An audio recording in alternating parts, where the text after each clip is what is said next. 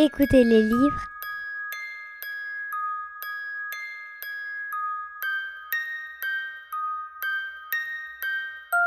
À la radio Lyotet.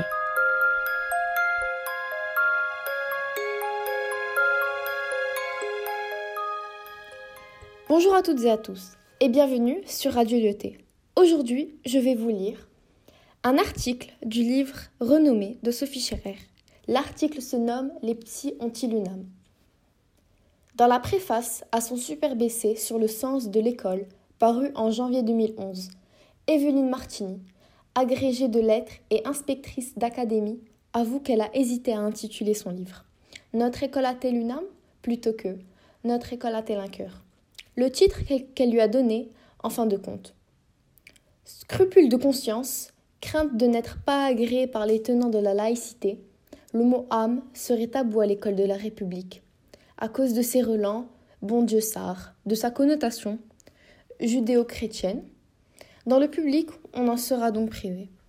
Les instituteurs, les professeurs et les infirmières scolaires ne sont pourtant pas les derniers à envoyer leurs protégés chez le psy, à tour de bras, parce qu'ils dorment trop, pas assez, répondent à côté, pas du tout, sont incapables de se concentrer, de rester assis, de rester debout, de rester chez eux. Quel rapport Étymologique. Car que soignent les psy au juste? Psychologue, du grec psyr, âme et logos, étude sens. Psychothérapeute, du grec psyr, âme et thérapeuine, soigner. Psychiatre, du grec psych, âme et iatros, médecin. Psychanalyste, du grec psych, âme et analuen, délié, dénoé.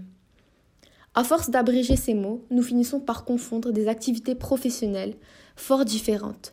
Et à force de confondre, voilà qu'on dénature. Il devient tentant de ranger tous ces soignants, ces écouteurs de silence et de malheur dans le même sac étiqueté psy. Ils s'occupent tout de ce qui n'est pas physique, quoi. Et nous oublions que l'apocope, du verbe grec apokoptein, couper, cette figure de style qui consiste à supprimer la fin d'un mot, comme quand on dit à la télé à la place de télévision, ou cinéma pour cinématographe. L'apocope en arrive à ne faire dire qu'une seule et unique chose à ces différents mots, à la queue coupée. L'âme, l'âme, l'âme et encore l'âme. Freud lui-même, grand bouffeur de curé et de rabbin devant l'Éternel, étant moins précautionneux.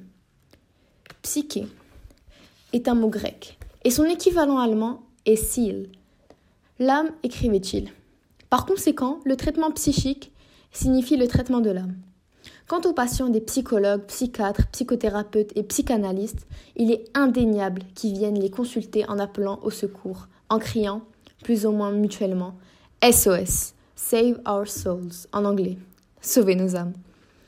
Il ne fait pas bon reléguer l'âme aux oubliettes, nier son mystère, son influence sur la matière. Il ne fait pas bon de ne faire qu'un, corps et âme, avec nos mots ou notre bien-être psychosomatique, du grec psych, âme et soma, corps. Si nous le faisons, c'est au risque de devenir des psychopathes, du grec psych, âme et pathos, souffrance. Des malheureux qui souffrent tellement, dont l'âme est si mal en point que les voilà bientôt forcés d'avaler des psychotropes, du verbe grec psych, âme et tropos, tour, changement, variation.